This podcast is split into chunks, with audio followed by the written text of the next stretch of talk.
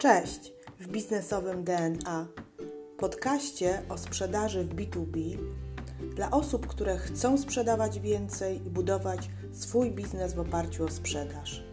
Nazywam się Ewa Piotrowska i w tym podcaście udzielę Ci praktycznych wskazówek z zakresu pozyskiwania klientów, prowadzenia procesu sprzedaży oraz zwiększania ilości klientów. Jeśli jesteś osobą, która lubi sprzedaż, a może masz potencjalnych klientów, którzy składają tylko obietnice, a może nie masz procesu sprzedaży lub strategii sprzedaży, to zapraszam Cię do słuchania tego podcastu. Zaczynamy. Dobra. Już się załączyło, chyba idzie, chyba idzie ten recording z tego, co mi się wydaje. Dobra, no to lecimy dzisiaj tak na żywioł, bo mamy mało czasu. To zaczynam. Witajcie kochani w moim podcaście w kolejnym odcinku Sprzedaż B2B w praktyce.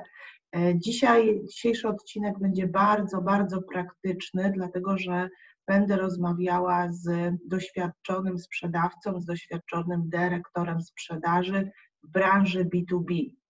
A temat dzisiejszego e, wywiadu brzmi, czy warto pracować w sprzedaży B2B doświadczenia sprzedawcy. Więc e, jeśli jest z nami osoba, czy jesteście osobami, które zastanawiają się, czy warto pracować w sprzedaży, e, mają pewne wątpliwości, chcecie mm, jakichś porad, wskazówek, to myślę, że dzisiejszy odcinek jest, e, jest najlepszy, najlepszą tego okazją. Ja wczoraj, w dniu wczorajszym, ponieważ miałyśmy z Sylwią wczoraj nagrywać, ale niestety technika nas pokonała, Rozmawiałam jeszcze po południu ze znajomym, który pracuje w HP i opowiadał mi o procesie rekrutacji handlowca do tej firmy. Powiem Wam szczerze, że się troszeczkę zdziwiłam, bo okazuje się, że mm, ten proces składa się z kilku albo z kilkunastu spotkań oficjalnych i nieoficjalnych. Kandydat jest zapraszany na obiad. E, są jest patrzone, jak, jak trzyma sztućce, jak się zachowuje w sytuacji formalnej i nieformalnej. Dlaczego? Dlatego, że ta firma wychodzi z założenia, że klient, który decyduje się na zakup naszego produktu, podejmuje też decyzję na podstawie osoby, z którą rozmawia. I niech to będzie taki wstęp do dzisiejszego naszego odcinka. E, ja szczerze powiem, że w takiej rekrutacji mm, nie przechodziłam, na szczęście, nie, nie brałam udziału, nie wiem jak ty Sylwia, ale może zanim przejdziemy do pytań, e, poproszę y, Sylwię Ciemińską, która jest moim właśnie dzisiejszym gościem, tak jak wspomniałam, dyrektor sprzedaży i osoba sprzedająca praktycznie w branży przede wszystkim informatycznej, o krótkie właśnie przedstawienie się. E, dzień dobry, cześć Ewa. E, no rzeczywiście, ja przygotowując się do naszej rozmowy sprawdzałam, e, ile czasu jestem w sprzedaży i okazuje się, że całkiem długo, bo już 17 lat, z czego 10 rzeczywiście tak bardzo aktywnie sprzedawałam i byłam handlowcem. Natomiast przez ostatnie 7 zarządzam sprzedażą, ale również sprzedaję, bo tego się nie da oddzielić i chyba nie powinno się oddzielać, jeśli E, rzeczywiście chcemy być e, gdzieś blisko klientów i wiedzieć, czego potrzebują. E, ja taki podobny proces rekrutacji przechodziłam. Też w firmie, która zajmowała się dostawą sprzętu i też było to dla mnie coś nowego, ale przeszłam. To chyba znaczy, że, mm, że jednak te sztućce umiem trzymać, ale, ale chyba nie tylko. Natomiast mi wtedy powiedziano, to już było dość dawno temu, E, że mm, ludzie kupują od nas nasze produkty, czy to jest HP, e, czy to jest Dell, czy to jest IBM, jeżeli mówimy o, o sprzęcie, one mogą mieć bardzo podobne parametry, natomiast to od osób, które je dostarczają, zależy to, którego dostawcę wybiorą. Ja nie mówię o jakichś korporacyjnych umowach, które niektóre firmy mają prawda, między sobą podpisane, ale rzeczywiście to my jesteśmy takimi wizytówkami tego, co do klientów, co do klientów dostarczamy. Więc e, i w zasadzie w sprzedaży B2B, niezależnie od tego, czy to jest produkt, czy to jest rozwiązanie, czy to jest cała gama rozwiązań, to my jako mm, osoby sprzedające możemy to wygrać, możemy to, że tak powiem, przegrać. W bardzo dużej mierze zależy to od tego, jak jesteśmy, e, jak jesteśmy postrzegani.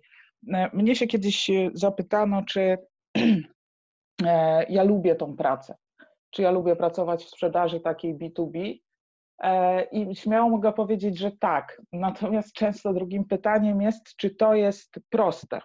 I tutaj mhm. myślę, że się ze mną Ewa zgodzisz, że odpowiedź jest, że nie, to nie jest proste, bo ta praca bardzo się też zmieniła na przestrzeni ostatnich kilku e, lat. E, mhm. My nie jesteśmy już takimi osobami, które, my mówię handlowcy, e, mhm. takimi osobami, które biegają od spotkania do spotkania, które muszą robić jakby masę czynności i z tego jest dopiero efekt, tylko jesteśmy rzeczywiście takimi bardziej doradcami.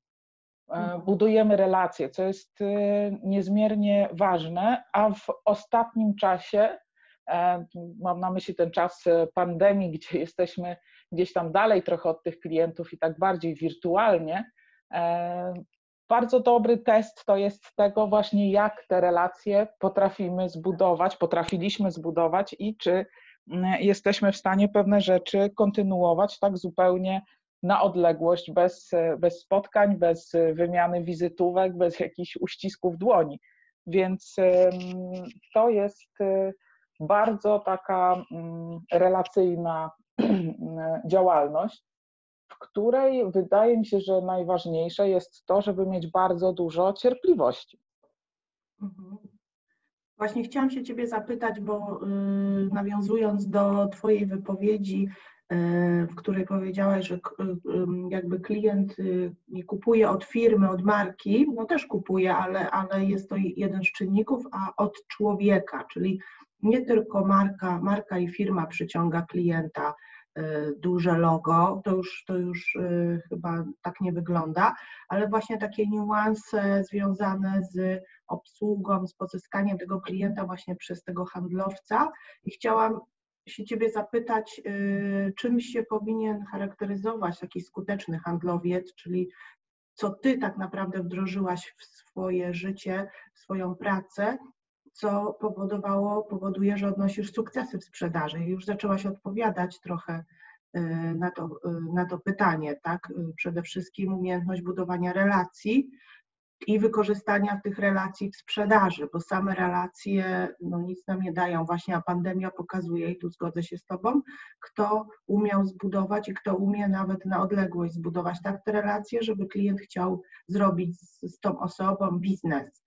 Czy coś mhm. jeszcze jest takiego, co z Twojego doświadczenia y, gdzieś y, pomaga Ci w sprzedaży, powoduje, że jesteś osobą, która skutecznie y, realizuje sprzedaż? Wydaje mi się, że mm, taką ważną rzeczą jest to, że jesteśmy partnerem do rozmów. My nie jesteśmy handlowcami, którzy proszą o to, żeby ktoś coś od nas kupił. Mhm. Jesteśmy partnerem, ale to wiąże się z tym, że mamy mm, szereg określonych czynności do wykonania i musimy mieć takie, to kiedyś powiedział mój pracownik, mój współpracownik, że ty to chcesz, żebym ja miał cały czas otwartą głowę. E, I tak, chcę, żeby umiał słuchać i sama tego się długo uczyłam. E, spotkania z klientami, czy rozmowy w tej chwili z klientami, czy one są online, czy one są, że tak powiem, na żywo, one nie polegają na tym, że ja przychodzę i przedstawiam to, co mam. Ja mogę mieć bardzo dużo rzeczy. Ja mam taką ogromną przyjemność pracowania, współpracowania z firmami, które dostarczają naprawdę mm, takie nowinki z tego e, rynku IT. To są mm, świetne, nowe rozwiązania, w które firmy chętnie o nich słuchają, ale żeby być skutecznym, to nie wystarczy iść i opowiedzieć o tym, co ja mam. To trzeba e, po prostu wysłuchać tego, czego na daną chwilę ten nasz partner biznesowy potrzebuje. E, gdzie jest e, kłopot, e, z czym się zmaga na co dzień, co powoduje, że nie wiem, firma nie może rosnąć, tak? Albo rośnie nie tak szybko, jak by chcieli czy dlaczego nie ma, nie wiem, jakichś informacji na czas, albo dlaczego przygotowanie raportu powoduje, że mm, prawda, w firmie przez tydzień pracuje nad tym pięć osób. Ja śmiałam się kiedyś, że ja nie muszę być najbardziej interesującą osobą, ale muszę być najbardziej zainteresowaną. I mhm. wydaje mi się, że tym się, mm, tym się rzeczywiście wygrywa. My nie idziemy po to, żeby się chwalić, pokazywać portfolio e, produktów, tylko idziemy po to, żeby posłuchać i z tej rozmowy wyciągnąć konkretne wnioski i przedstawić satysfakcjonujące rozwiązanie. Ja się zgadzam z tym, że ono nie zawsze będzie najtańsze, najlepsze, czy klient miał inne wyobrażenie, ale tym właśnie budujemy e, swoją pozycję partnera czy takiej osoby, z mhm. którą można e, swobodnie na takie właśnie nurtujące nas tematy porozmawiać. Ale mhm. również ważną rzeczą wydaje mi się to, żeby nie bać się porażek i wiedzieć, kiedy powiedzieć nie. Bo niestety e, też często jest tak, że klienci, jeszcze nie wszyscy klienci, właśnie chcą nas postrzegać jako partnerów. Oni wiedzą, że w każdym dziale sprzedaży są jakieś plany sprzedaży, jest jakiś dyrektor sprzedaży, czy taka Ewa, czy taka Sylwia, która później będzie rozliczała tych e, biednych handlowców e, i tutaj, nie wiem, nie będzie premii, prowizji. Natomiast czasem warto po prostu zastanowić się, czy to rzeczywiście, to, że nie sprzedam tego tym razem, nie zejdę z ceny, nie będę próbował, no, ja bardzo często dostarczam usługi, więc gdzieś tam wynegocjować kilku dni e, pracy konsultanta za darmo, czy to jednak, czy to na pewno będzie moja porażka? Czy jednak e, nie wygram tym, że zostanę przy swojej mm, prawda, ofercie, przy tym, co mam do zrobienia. Natomiast tutaj też e, trzeba po prostu wierzyć w to, co się dostarcza i wierzyć w to, że to ma wartość zarówno dla, mm, dla mnie, jak i dla tej osoby po drugiej stronie. Mhm. Czyli trzeba wierzyć też ten produkt, który się sprzedaje, być przekonanym do tego, co się proponuje klientowi. Y, to wydaje mi się, że też jest istotne. Czyli podsumowując to, co powiedziałaś bardzo ciekawie, jakby y, co jest elementem tym sukcesu, to przede wszystkim z tego, co ja zrozumiałam, to jest koncentracja na kliencie i jego, y, i jego potrzebach i właśnie zrozumienie tych potrzeb czy też rezultatów, bo bardzo często, nie ukrywam, że też pracowałam w branży IT, popełnialiśmy ten błąd y, w systemach RP, że sprzedawaliśmy, czy też proponowaliśmy prezentację demo systemu. Tak? Czyli jak mhm. to było wiele lat temu, kiedy my myśleliśmy, że klient kupuje funkcję, bo też chcemy powiedzieć o naszych jakichś doświadczeniach, tak? kiedy klient kupuje funkcję systemu i E, trzech konsultantów prezentowało wszystkie możliwe moduły systemu. Oczywiście klient pytał i taki raport, i tak to wygląda. Na końcu prosił o to demo. To demo mhm. było nie, niepełne, bo to jest system ERP, ale bardzo prosił. I słuchajcie, po otrzymaniu tego demo wcale nie podejmował decyzji pozytywnej.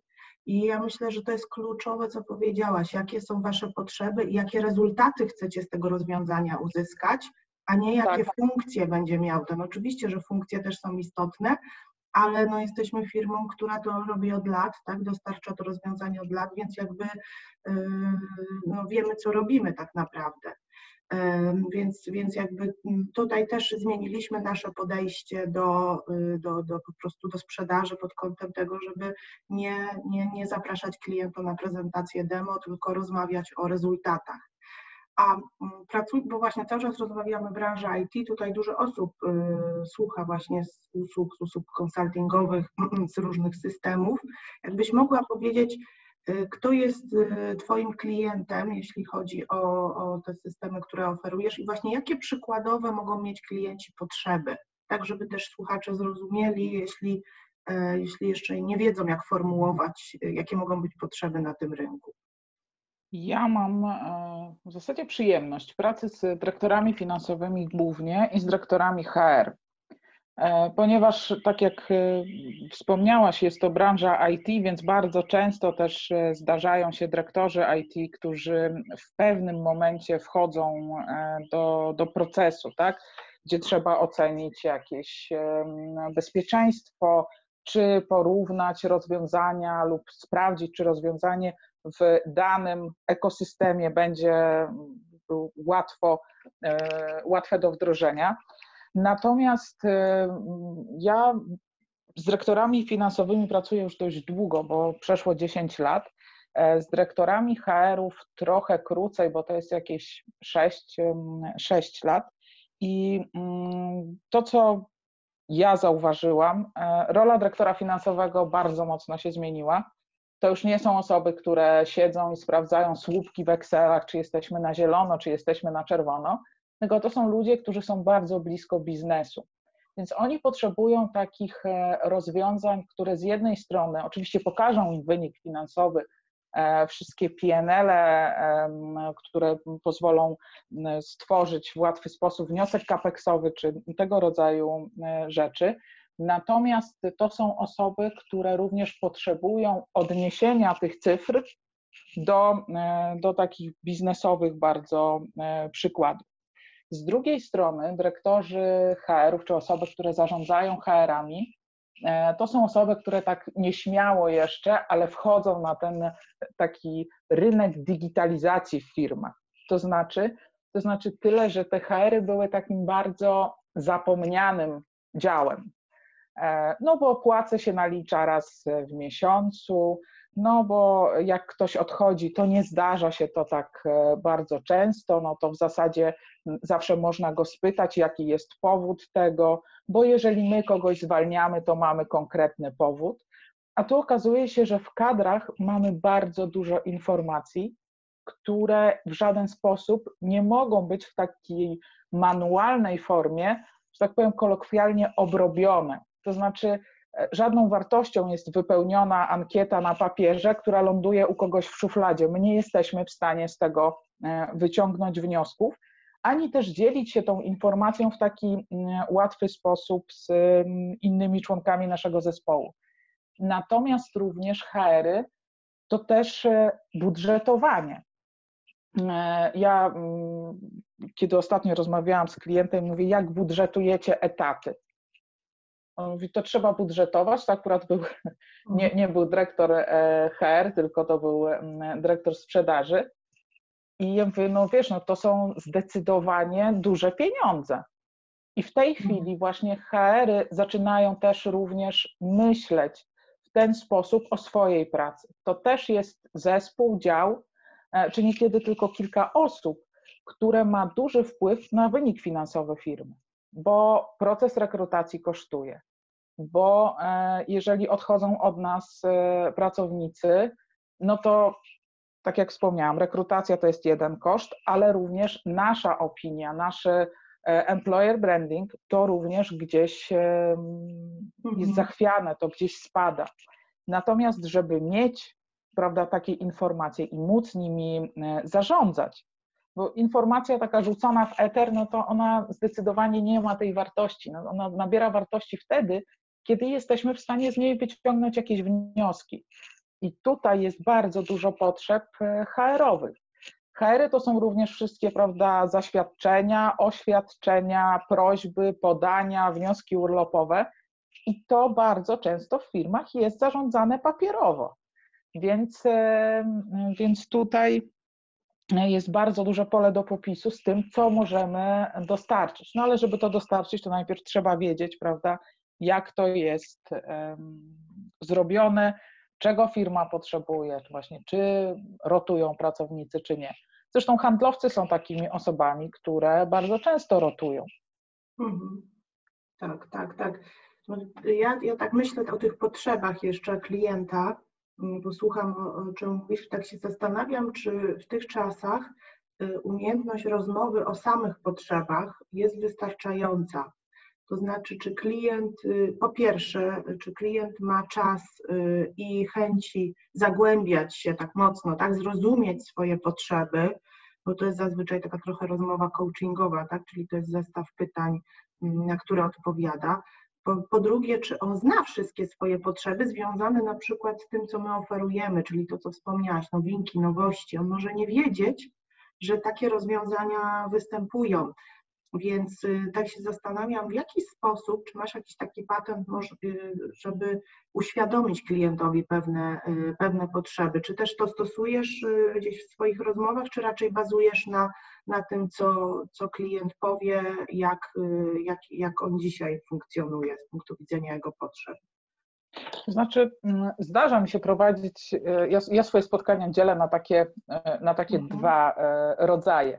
Mam takie mm, rozmowy, spotkania z klientami, z którymi już ileś tam czasu pracuję, współpracuję, znamy się z tej czy z poprzedniej mm, firmy. I wówczas oni nie mają problemu z tym, żeby zadzwonić do mnie i powiedzieć: Pani Sylwio, mamy taki kłopot, ma Pani coś ciekawego, co mogłoby to rozwiązać? I to jest w ogóle bardzo dobra sytuacja mm. dla mnie, bo ja prawda, oczywiście znając y, portfolio produktów czy usług, które jestem w stanie y, dostarczyć, mogę mu na takie pytanie odpowiedzieć. Natomiast mam też y, klientów, e, czy potencjalnych klientów, którzy pochodzą no, w tej chwili w dużej mierze z rekomendacji, co też jest w ogóle świetnym źródłem mhm. klientów mm. i to też mm, pokazuje, mm, czy potrafisz właśnie budować takie zaufanie u swojego klienta, skoro poleca cię dalej. I bardzo często te spotkania są takimi inspiracjami dla klienta. On nie wie, że on ma problem, on mhm. nie wie, czy czegoś potrzebuje, ale spotka się, bo go inny właśnie dyrektor finansowy czy dyrektor HR powiedział: Słuchaj, jest taka ciemińska, ona naprawdę fajne rzeczy tam ma, może coś cię zainteresuje. No i w tym momencie do takiego spotkania ja potrzebuję się przygotować trzy razy bardziej, e, przynajmniej dwa razy dłużej E, I zawsze pamiętam, że mam jedną szansę, bo jak pójdę i powiem e, o czymś, co go zupełnie nie interesuje, no to będzie, e, to będzie kłopot. Fajnie, jak na takim spotkaniu są osoby z kilku zespołów. Skoro już korzystamy z takiego mm, źródła, jakim są rekomendacje, to nie trudno też poprosić o to, żeby może zaprosić jakichś kolegów, czy to z administracji, czy z jakiegoś zupełnie innego działu. I tutaj rzeczywiście staram się e, najpierw powiedzieć, jakie są możliwości. Ale nigdy nie opowiadam tego tak jak kiedyś, e, zawsze mi się to kojarzyło z branżą ubezpieczeniową, którą e, ja bardzo szanuję i uważam, że ubezpieczenia są potrzebne, ale bardzo często, kiedy ktoś dzwonił do mnie i proponował mi jakiś produkt, to leciał taką tabelką, mhm. odhaczał kolejne, prawda, tak. pytania. Na koniec jeszcze było jakieś takie jak mówiłam, że na przykład nie jestem zainteresowana, bo już mam taką usługę, to mówili mi, zastanawiała się Pani, co będzie, kiedy będzie Pani na przykład warzywem. No to już mnie w ogóle to e, jakby nie przekonywało mnie. Raz zdarzyła mi się Pani, która powiedziała, że będzie się za mnie modlić i to chyba też miało mnie zmotywować do zmiany ubezpieczyciela, no nie udało się. Więc, e, więc absolutnie nie, nie w ten sposób, że przychodzę i rozkładam tutaj portfolio jakichś usług, E, tylko staram się wtedy znaleźć firmę, z którą współpracowałam e, w podobnej branży i opowiedzieć, co zrobiliśmy bardzo krótko na biznes case'ach. I to jest bardzo fajne, bo trzeba pamiętać, że zawsze kupujemy emocjami. Czy my w sklepie, e, no nie wiem, buty, tak, torebkę czy cokolwiek innego, mhm czy też e, klienci, oni również kupują emocjami. Jeżeli idę do firmy, nie wiem, budowlanej, do dyrektora finansowego e, i mówię mu, że w firmie z waszej branży miałam okazję realizować projekt, w którym i tutaj bardzo często e, trzeba powiedzieć nie, co zrobiłam, że przez trzy miesiące wdrażałam program do raportowania zużycia paliwa w koparkach, tylko który przyniósł im złotówki, tak, czy jakąś inną walutę, e, ale konkretne korzyści i zrobiliśmy to w takim czasie, to jest wtedy inspiracja. Wtedy ci ludzie się otwierają, bo oni wiedzą, że ja wiem, o czym mówię. I tutaj wracamy do tej wiary w produkt czy usługę, którą sprzedajemy. Jeżeli ja wiem, że to przynosi konkretne e, zyski, tak, że jesteśmy w stanie tym e, bardzo konkretne potrzeby e, zaspokoić, to możemy takie inspiracyjne e, spotkania z klientami prowadzić. Mhm. Właśnie uświadamiające też pewien problem, tak? bo poprzez pokazanie case'ów tak, tak. w jaki sposób inni klienci, bo to jest bardzo właśnie istotne, o tym mówisz, bo case'y to dotyczą właśnie w jaki sposób inni klienci rozwiązali ten problem, skorzystali z tej usługi, tak? Czyli to są dowody słuszności, które my przedstawiamy, mm, właśnie które mają też pomóc kolejnym klientom w podjęciu y, decyzji pozytywnej, y, no one, one jakby pokazują, otwierają głowę, inspirują i tutaj ja też taką lekcję mam dla siebie, dwa rodzaje spotkań, bo jak mówisz, to mi się też dużo rzeczy y, jakby gdzieś uświadamia. Dwa rodzaje spotkań. Klient, który nie ma potrzeby, ale jest gdzieś właśnie z rekomendacji, no to ja posłucham, tak? To wtedy trzeba go otworzyć i można, można taki. Tak, tak, tak. Można takie spotkanie inspiracyjne, kiedy my najpierw zaczynamy mówić i pokazywać coś, żeby, no żeby, żeby, żeby ten klient faktycznie nam zaufał, i mhm. drugi, drugi rodzaj spotkań, kiedy klient wie, że potrzebuje czegoś i, i, tylko jest kwestia tych potrzeb, to już jest bardziej rozmowa z klientem i y, dowiedzenie się, jak u niego wygląda y, w szczegółach firma, problem, proces, tak, żeby dobrać odpowiednie rozwiązanie. Tak, dwa, dwa rodzaje różnych spotkań. Czasami widzę, wiesz, powiem Ci szczerze, handlowcy to mylą, to w końcu my mamy zadawać pytania, czy my mamy pokazywać coś, tak? No pokazywać nie, no bo przecież to jeszcze nie jest etap ofertowania, bo mówimy cały czas o pierwszym gdzieś tam spotkaniu, czy drugim tak. spotkaniu, tak? Więc, więc teraz to fajnie tutaj pokazałaś te dwie, dwie różnice. Mam nadzieję, że to będzie przydatne dla, dla odbiorców. Ja jeszcze mam takie pytanie, bo wspomniałaś o pozyskiwaniu klientów. Jeden z, z kanałów pozyskiwania, o którym wspomniałaś, to jest rekomendacja. Czy mhm. są jakieś inne sposoby, w, jakie, w, jakich, w jakich sposób pozyskujesz swoich potencjalnych, mówimy o nowych klientach? Czy oczywiście rekomendacja jest tym najprzyjemniejszym, bo, bo nie wymaga prawda, jakichś e, karkołomnych ćwiczeń. Jeżeli mam te relacje zbudowane, no to wystarczy, wystarczy zadzwonić do jednej osoby i, i wówczas mam jakieś kolejne tak, kontakty. Natomiast ja nie jestem fanem cold callingu i to od razu powiem, ale może to też wynika z tego, że pracuję już naście lat w, w sprzedaży ja bardzo często e, wspieram się e, firmami, które pozyskują lidy, to jest mhm. na pewno. E, są specjaliści od tego i uważam, że w firmach, akurat w tej chwili pracuję w takiej wielkości firmach, gdzie tworzenie swojego działu, takiego mm, telekontaktu z klientem nie ma, nie ma sensu. Są od tego specjaliści i również już w branży IT, bo kiedyś tego nie było ich tak wiele, nie, nie było z czego wybierać. Natomiast e, doskonałym źródłem pozyskiwania lidów jest nasza obecność na różnego rodzaju mm, wydarzeniach, na mhm. konferencjach, e, na jakichś śniadaniach biznesowych. No w tej chwili bardzo dużo prawda, webinarów, które się odbywają, e, bo właśnie takie działania marketingowe, no to jest coś, co w przeciwieństwie do, do spotkań robimy, że tak powiem, masowo. I, mhm. e, I to wtedy przynosi efekt, tak?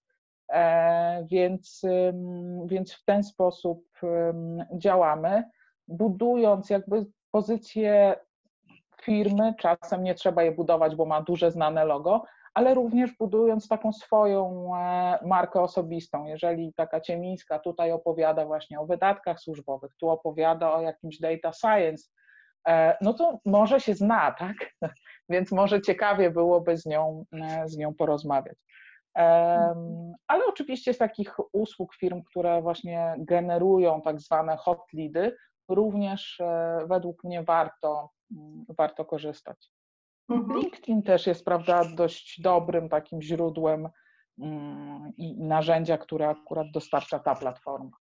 Mhm jakby mieć bazę własnych klientów wypracowanych przez lata, to myślę, że to jest marzenie każdego handlowca, ale na to, na to trzeba sobie zapracować, więc myślę, że to jest tak, że jak ktoś zaczyna w sprzedaży, no to musi od czegoś zacząć, tak? Od telefonu tak. najczęściej zaczyna, tak. E, ale wtedy też e, jest w stanie sobie odpowiedzieć na pytanie, czy praca handlowca jest dla niego, bo nieraz spotykałam się właśnie z młodymi osobami, które chcą pracować w sprzedaży, ale boją się kontaktu z klientem, boją się odrzucenia, boją się tego, że klient przez telefon powie nie, więc może wtedy warto się zastanowić, no bo niestety od razu nie będziemy mieli tej bazy.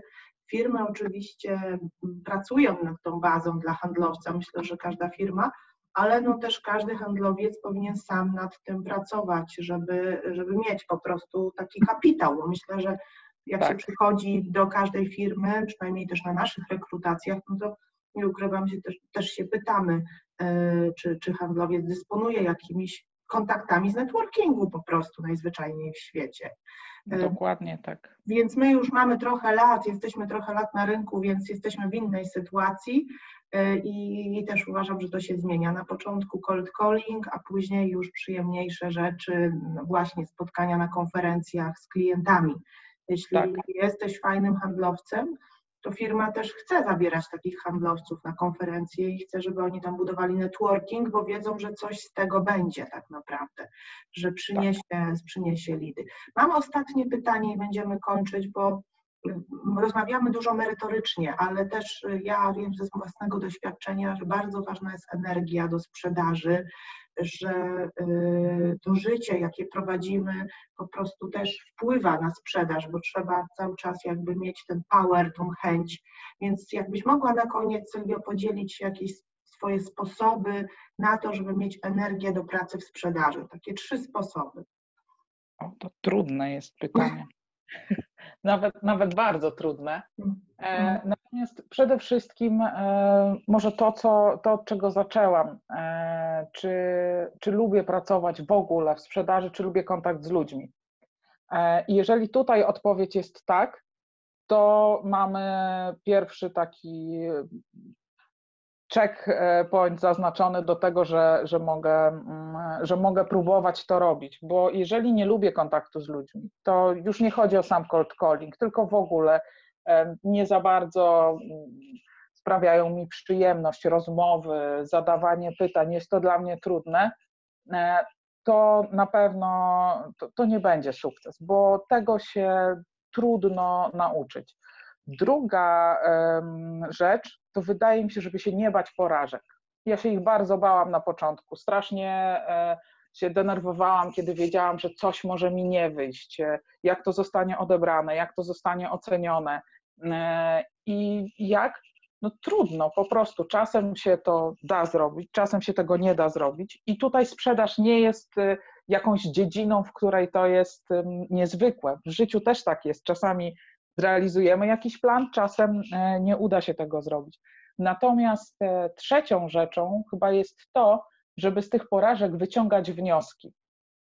I jeżeli raz się e, noga powinęła mi się na danej rzeczy, to nie powtarzaj tego, po prostu usiądź, przeanalizuj i z taką bardzo spokojną głową i z dystansem również do siebie powiedz sobie, co zrobiłeś źle, Fajnie jest też i to jest w ogóle bardzo komfortowa sytuacja, jeżeli mamy takiego szefa, z którym możemy o tym porozmawiać, bo przeważnie ma większe doświadczenie, bo przeważnie może nam e, coś podpowiedzieć, a jak jest e, rzeczywiście dobrym handlowcem, to opowie nam też o swoich, o swoich porażkach. Mhm. Jak teraz powiedziałaś to ostatnie słowo, jak e, szef jest rzeczywiście dobrym handlowcem. W ostatnim podcaście rozmawiałam z Dorotą Walczak, która rozwija menadżerów sprzedaży i rozmawiałyśmy właśnie, pytałam się, czy szef sprzedaży powinien być handlowcem, to znaczy, czy powinien się znać na handlu. Powiedziała, że to jest jedyny dział w firmie tak specyficzny, że jeśli szef sprzedaży nie będzie się znał na handlu, to nie powinien być dyrektorem sprzedaży. I ty teraz też to w ostatnim zdaniu powiedziałaś, że się jak się będzie znał na sprzedaży, bo on musi po prostu doradzić, umieć coś powiedzieć, tak, jakby wesprzeć, a jak nie będzie miał tej praktyki handlowej, no to nie będzie w stanie tak naprawdę wesprzeć tego, y, tego handlowca. Bo tego nie zrozumie. Ja zawsze tak. się e, śmiałam do swoich e, szefów, z którymi miałam okazję pracować, że łatwiej byłoby mi e, wejść dzisiaj i kupić mleczarnię, choć nie znam się, oprócz tego, że lubię kawę z mlekiem, to jest to jakby jedyna rzecz, jaką, jaką o mleku wiem, że jest białe, e, bo mogłabym zatrudnić kogoś, kto będzie tym zarządzał, kto będzie miał taką wiedzę. Natomiast już, żeby je sprzedawać, to musiałabym mieć kogoś, kto rzeczywiście się zna i tym mogłabym się zająć, tak? Natomiast e, rzeczywiście no, sprzedaż jest takim specyficznym działem, tak? Tak. Chociaż wydaje mi się, że HR-y również. Że HR, Ale tak. to. To, to już na inną rozmowę. Y, myślę, że mogłybyśmy jeszcze długo rozmawiać, ale, y, ale jakby będzie, będziemy kończyć, y, tak żebyśmy poruszyły i poruszyłyśmy najważniejsze te kwestie. Także dziękuję Ci bardzo, Sylwio, za dzisiejszy wywiad, za wymianę wiedzy, za ciekawe spostrzeżenia i podzielenie się swoim doświadczeniem. Myślę, że odbiorcy to docenią i skomentują napiszą, y, co sądzicie o, o, takich wywiadach, czy Wam się podobało, czy chcielibyście, żeby Sylwia wystąpiła jeszcze w jakimś odcinku i podzieliła się, bo, bo tak jak mówiłam, ta rozmowa mogłaby trwać dłużej. Także dziękuję, dziękuję Ci bardzo. E, ja również może... bardzo dziękuję. Tak, Sylwię można znaleźć na LinkedInie. Ja pod, y, pod dzisiejszym podcastem w opisie link y, zostawię, także jeśli chcielibyście się skontaktować, wymienić wiedzą, y, doświadczeniem z Sylwią, to jak najbardziej będzie taka możliwość. My będziemy już kończyć i no i to i, i do zobaczenia i do usłyszenia. Także jeszcze raz dziękuję bardzo. Dziękuję bardzo. Okay.